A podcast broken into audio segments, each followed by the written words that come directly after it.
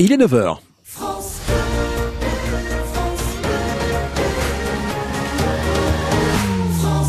Never votre journal avec Laurent Vareille. Et côté circulation, il y a des petits points de blocage ou pas ah, Pour l'instant, non, mais il y en aura dans l'après-midi avec la retransmission du match ce soir, Tunnel Lyoto, Avenue Max Gallo, Place Masséna, tous les détails à retrouver sur francebleu.fr. Côté météo, ben, ça va être mitigé et ça sera le cas toute la journée un petit peu. Hein. Ah, c'est vrai, un temps un peu plus lumineux sur le bord de mer, mais pas mal d'averses prévues sur les hauteurs. Les températures, on l'a 18 ce matin, on ira jusqu'à 23 dans l'après-midi. Ce soir, on va vous raconter une belle histoire. Celle d'une coupe d'une coupe qui échappe aux Niçois depuis 25 ans. Celle d'une coupe de France qui virevolte autour du club, mais qui ce soir contre Nantes, à 21h, doit être empoignée, saisie, soulevée, on doit la choper quoi en coup.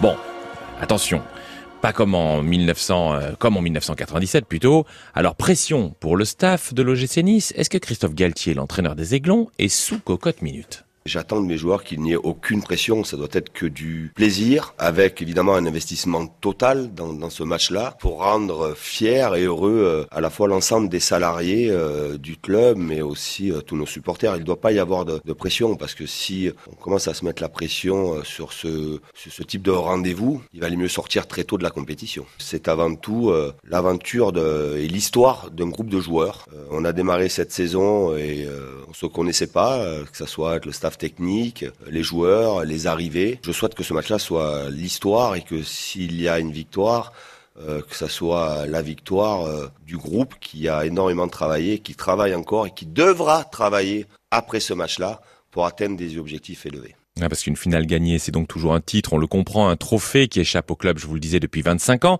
mais c'est aussi, Maxime Baquier, la possibilité de réussir la saison entière. Oui, cette Coupe de France, c'est un ticket européen garanti pour la saison prochaine. Objectif affiché, assumé des aiglons, qui peuvent donc faire coup double ce soir, alors que l'Europe serait une cerise sur un gâteau surprise pour les Canaries, qui ne s'attendaient pas à voler si haut cette saison après s'être euh, presque brûlé les ailes l'an dernier. Sauvés in extremis en championnat, ils peuvent donc faire le grand écart un an après en se qualifiant pour l'Europe.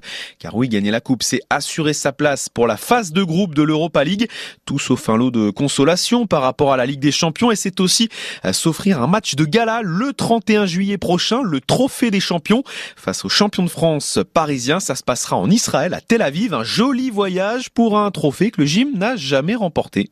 Alors pour supporter nos aiglons, nous sommes tous en rouge et noir ce matin. Les 20 000 supporters du gym qui montent à Paris, nous serons avec eux dès ce matin dans le train qui les emmène vers la capitale. Et puis nous sommes aussi euh, sur Nice avec la ville qui a dressé sur la place Masséna écran géant et fan zone. Tout est construit Alexis Arad pour suivre la finale comme si on était au Stade de France.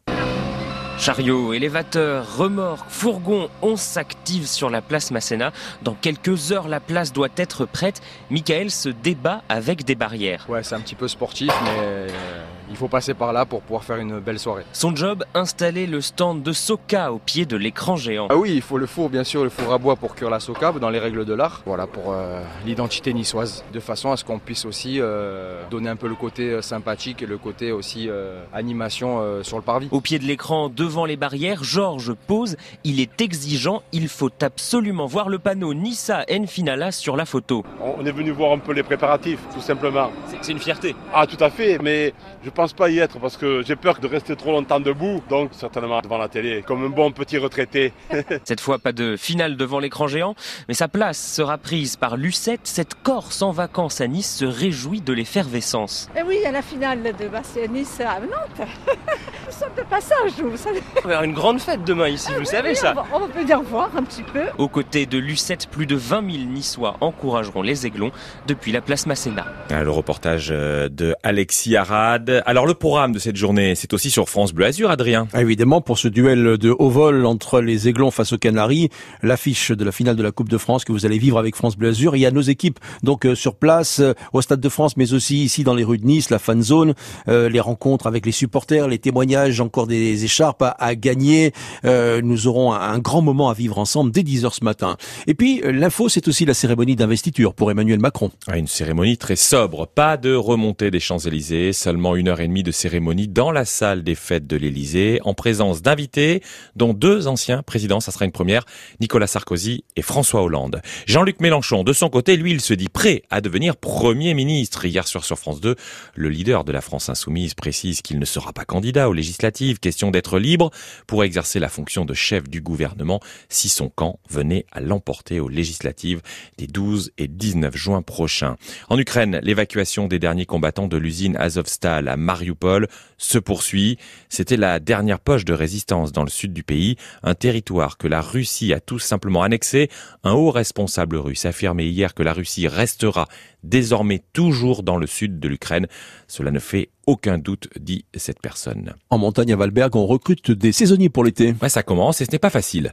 Le Covid est passé par là et de nombreux habitués à ces jobs d'été se sont réorientés. Conséquence, 15 000 postes sont à pourvoir dans les Alpes-Maritimes qui n'ont toujours pas, à quelques semaines du début de la saison, trouvé preneur. Pourtant, venir travailler deux, trois mois en montagne, ce n'est pas, ça n'a pas que des, avantages, comme l'explique Cécile Robert, directrice des ressources humaines de la station de Valberg. Il faut venir déjà pour le cadre, pour les gens qui aiment être dehors. On a énormément de sentiers euh, pour randonner, mais également pour faire du VTT. On a énormément d'activités aussi auxquelles euh, bah, les gens qui viennent travailler peuvent profiter euh, pendant leur temps libre. Donc notamment, je pense à la luge d'été, au parc Acrobranche. On a aussi le bike park. On a également le golf, la Donc il y aura également de nombreux événements, dont les Sérénissimes du Rire qui auront lieu en juillet.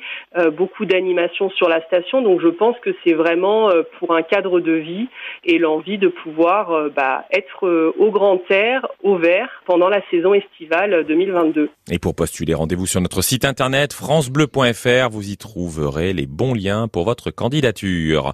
Enfin, lutte contre le moustique tigre le retour. L'insecte va revenir dans quelques semaines, on le sait, hein, et l'ARS et la région euh, Sud-PACA relancent alors la campagne hein, de communication et de lutte contre ce moustique, l'Aedes albopictus, qui donc est vecteur de la dengue, du chikungunya ou encore du virus Zika. Bah ouais, Allez, en attendant le moustique, on peut aussi attendre un peu le soleil euh, parce qu'il va pas venir beaucoup. Ouais, il va pas venir, beaucoup. il sera là quand même. En tout cas, il est prévu. Il y aura du soleil en principe pour euh, la matinée, surtout sur le bord de mer. En revanche, euh, sur les hauteurs, ce sera pas joli parce qu'il y aura pas mal de nuages. Ils apporteront des averses et soutenu. Euh, que vous dire encore? Demain dimanche, un petit mot, on débutera la journée avec un temps globalement ensoleillé, puis le ciel va se changer un peu comme aujourd'hui progressivement. Le ciel deviendra de plus en plus menaçant. Euh, pensez à garder un parapluie à portée de la main. Lundi, les conditions vont s'améliorer euh, tout doucement mais sûrement, avec du soleil et peut-être encore un tout petit peu d'instabilité sur les hauteurs. En revanche, mardi sera la plus belle journée de la semaine, et puis d'ici la fin de la semaine, ça va grimper au moins jusqu'à 26 voire 27 degrés.